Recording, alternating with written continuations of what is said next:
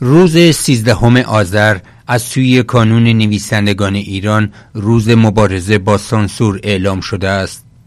این روز به مناسبت وقوع قتلهای زنجیره‌ای و همزمانی آن با قتل دو تن از اعضای کانون نویسندگان ایران در پاییز سال 1377 یعنی محمد مختاری و محمد جعفر پوینده نامگذاری شده است.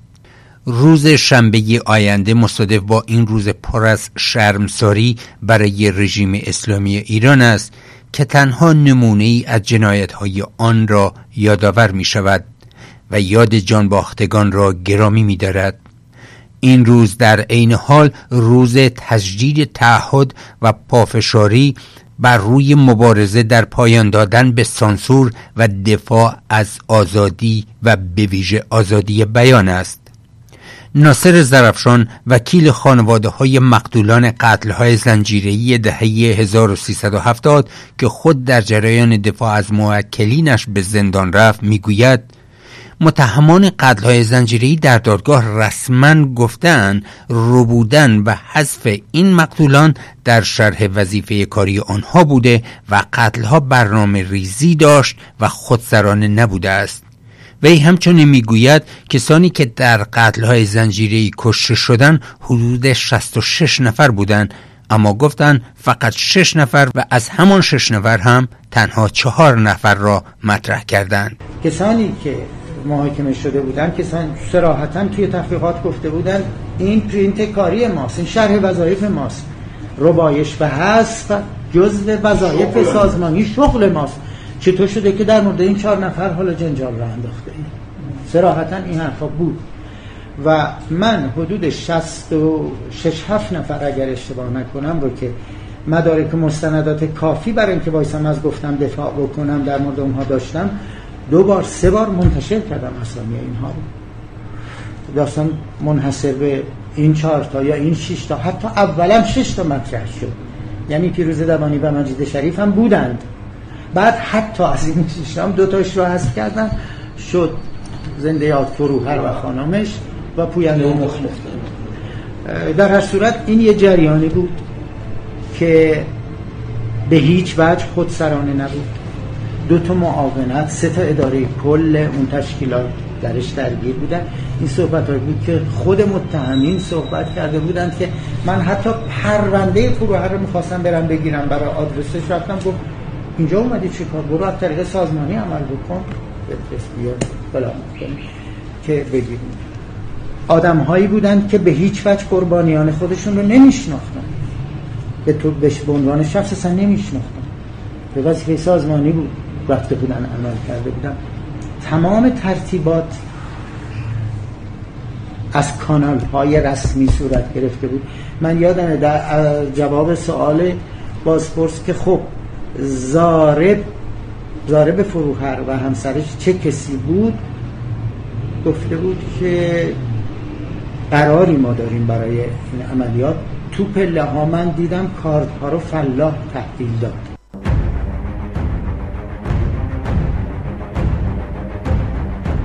سروده بیخوابی را با صدای شاعر زنده یاد محمد مختاری میشنویم.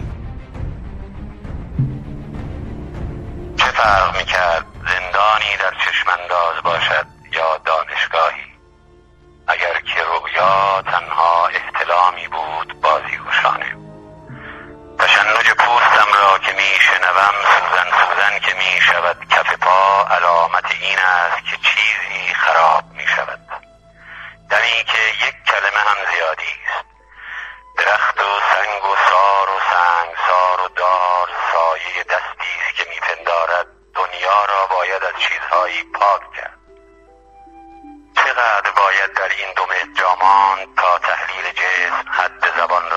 رعایت کند. چه تازیانه کف پا خورده باشد چه از فشار خونی موروث در رنج بوده باشی. قرار جایش را می سپارد به بیقراری که وقت و بی وقت سایه به سایه رگ به رگ دنبالت کرده است تا این خواب تظاهرات تورم را طی می کنم در گذر دلالان سر چهار را صدای درشت می فرصد دو مخرب تر است یا بمب اتم مسیح هم که بیاید انگار صلیبش را باید حراج کند. صدای زنگ فلز در دندانهای طلا و خارش کپک در لاله های گوش. نصیب نسلی که خیلی دیر رسیده است. نه سینما و نه مهمانی در تاریخ. حجوم کاشفانی با تأخیر حضور. هزار کس می آیند و هزار کس می روند و هیچ را به خاطر نمی آورد. صدا همون که میشنوی نیست. سگ سکوت به وجد می آید و دوز بر سر بام بلند سما می کند با ماه زبان عزیزتر از تکنون یا دهان که سنگ راه دهان را هزار بار تمرین کرده است. صدا که می شکند حرف که چرک می کند جمله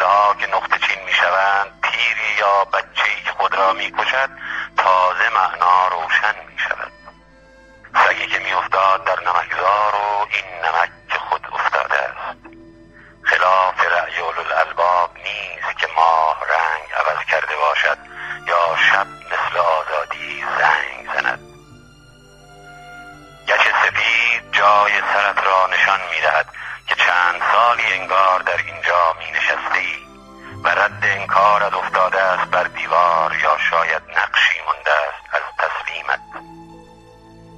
گذاری اصلا ناتمام و تازه این بیتابی که هیچ چیز آرامش نمی کند